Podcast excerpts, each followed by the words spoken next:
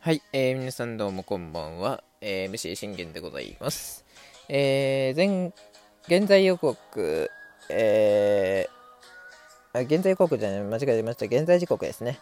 えー、現在時刻、えー、8月24日水曜日、えー、21時3分になっているんですが、えー、8月23日、えー、火曜日の振り返り収録をやっていきたいと思います。えー、信玄の全力絶叫リラジーというところで皆さんご用もよろしくお願いいたします。えー、今日の分と、えー、並行でやりますが、まずは、えー、昨日の分の、えー、振り返り収録をやっていきたいと思います。えー、結果、えー、日ハム VS オリックス、えー、クナジ、えー、2連戦、初戦、結果、0対0、日没コールド引き分け。はい。あの、0対0だったらね、うん、全然よくやったじゃねえかってね、あの、言っていいかと思うんですけど、あのー、はっきり言います。7安打取ってて、0点かと。7安打取ってて、無得点かと。何やってんだとしか僕はこの時点で言いようがなかったんですよね。うん、だから、あのー、別に、ね、あのー、このクナジが、クナジの球場がですよ、ナイター設備がね、あのー、できてねえからとか、あのそそういうのは、あの僕は別に全然思わないんですよ。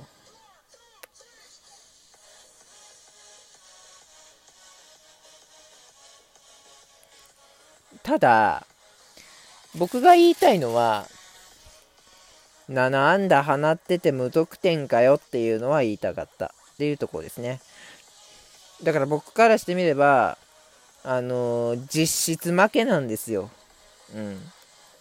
実質負けで、またこれが連敗、ね、これで3連敗なんですよね、実質。勝ってないから。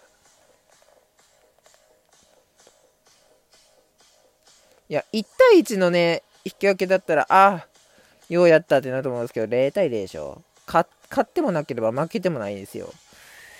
いや、せめて引き分けるんだったら1対1にしろっていう話なんですよね。うん。やっぱそこができないとってとこですよね。はい。えー、それでは、振り返っていきましょう。えー、オリックス選抜は、えー、僕の一番推し、山岡君、えー、前回ね、ロッテ戦、皆さん覚えてますか？あの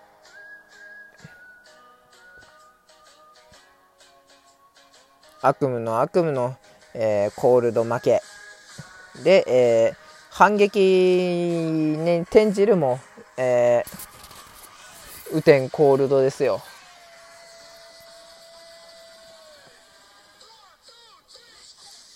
ね、本当もうね、あのー、そのね、リベンジを果たすのにはいい絶好、絶好の機会ですよね。しかも、山岡君は対日ハム得意ですから。うん。大得意ですよ。多分、あのー、に、折の選抜陣で、あの、日ハム陣が、あのー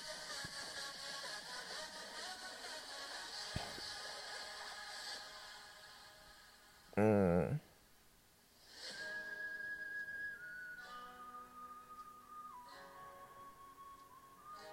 うん。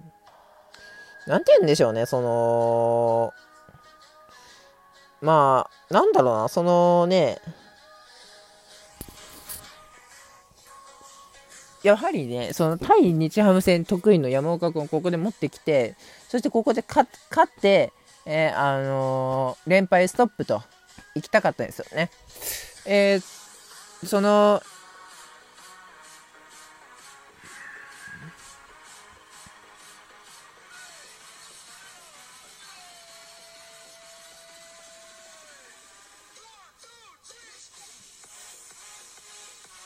うん。あのー、なんだろうな。うん。だからこそ、ね、あのー、埼玉西部での、あの、悪いイメージをあの、負けを、あの、払拭しようというところでございました。えー、その折り打線、えー、福田君ピッチャーゴロ、足立ちゃんセンターフライ、正隆君フォアボール選ぶんですが、中川君、これ空振り三振でバッターアウト、スリーアウトとなっていました。まあ全然、ワン、ツー、スリーの、あのー、なんていうかな、テンポは悪悪く、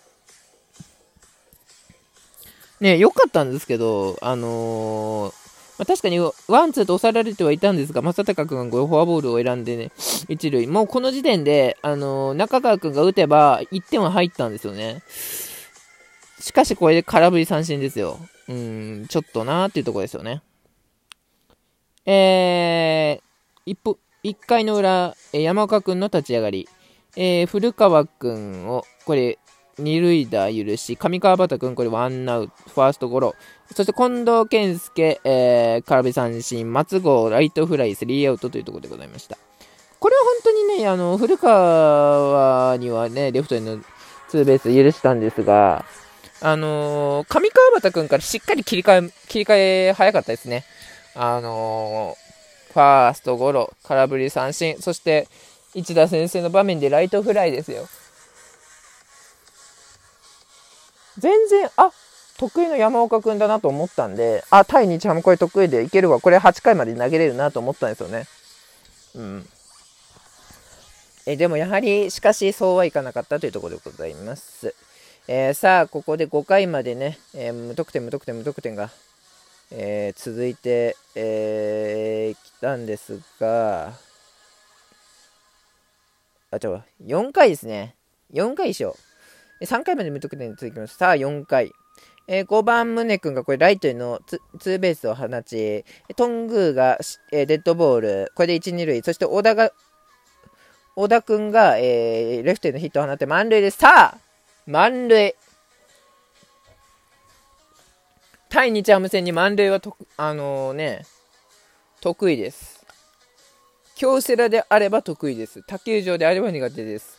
さあ、その苦手な、えー、苦手な苦手な、えー、満塁を、えー、しっかり点が取れるかというところで、紅林くんファールフライ。これが清宮が使清宮君が使ってバンターアウト。で若月君、ショートフライ。そして福田君がなんとこれ空振り三振したんですよね。決定機を逃すスリーアウトえ。山岡君に援護点は挙げられませんでしたと。僕は言ってますよね。あのー、満塁のチャンスを得たら必ず繋ぎに行けと。それがたとえ犠牲フライでも点入るんだから犠牲フライは打とうと。あの、言ってますよ。紅林くんよ、ファールフライではあかん。うん、ファールフライはあかん、本当に。満塁で、ノーアウトですよ。ノーアウト満塁でファールフライはあかんって。うん。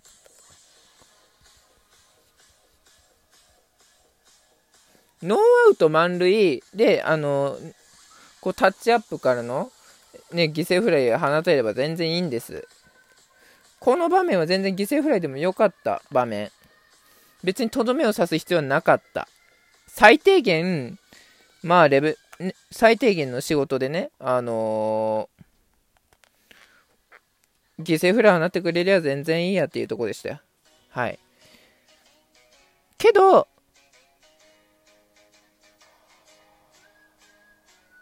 できたのはそういうところなんですよね。うん。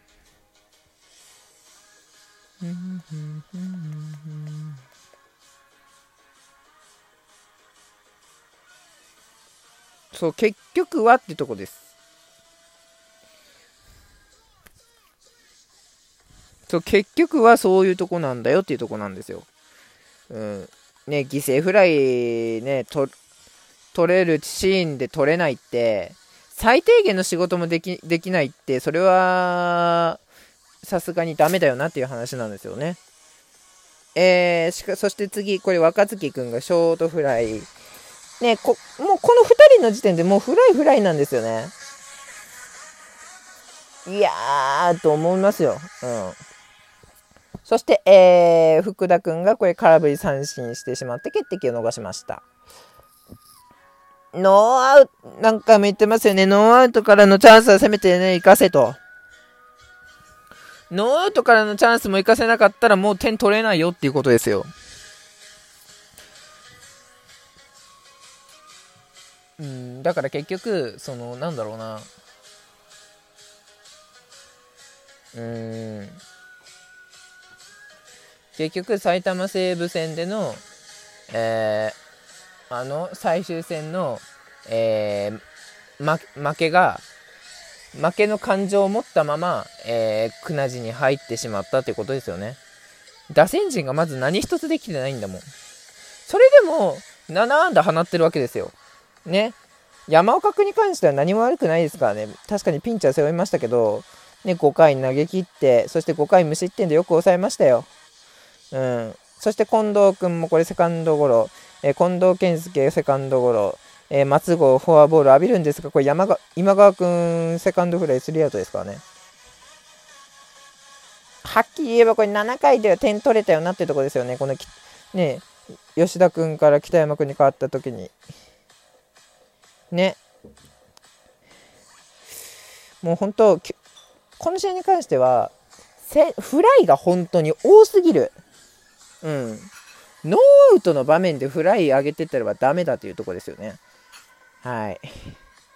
で、えー、結局、えー、お互いに、えー、進展なく0対0、日没によるコールドというところになりました。あの、オリックスにとっては実質上、あの、日没コールド負けです。はい。あ、だから実質上3連敗です。はい。そんな結果となりました。さあ、それではね、え今日の結果の方を、え後ほど収録したいと思います。さあ、果たして竹安君は、今日は勝利投手の権利を持って降板できたのか、お楽しみに。バイバイ。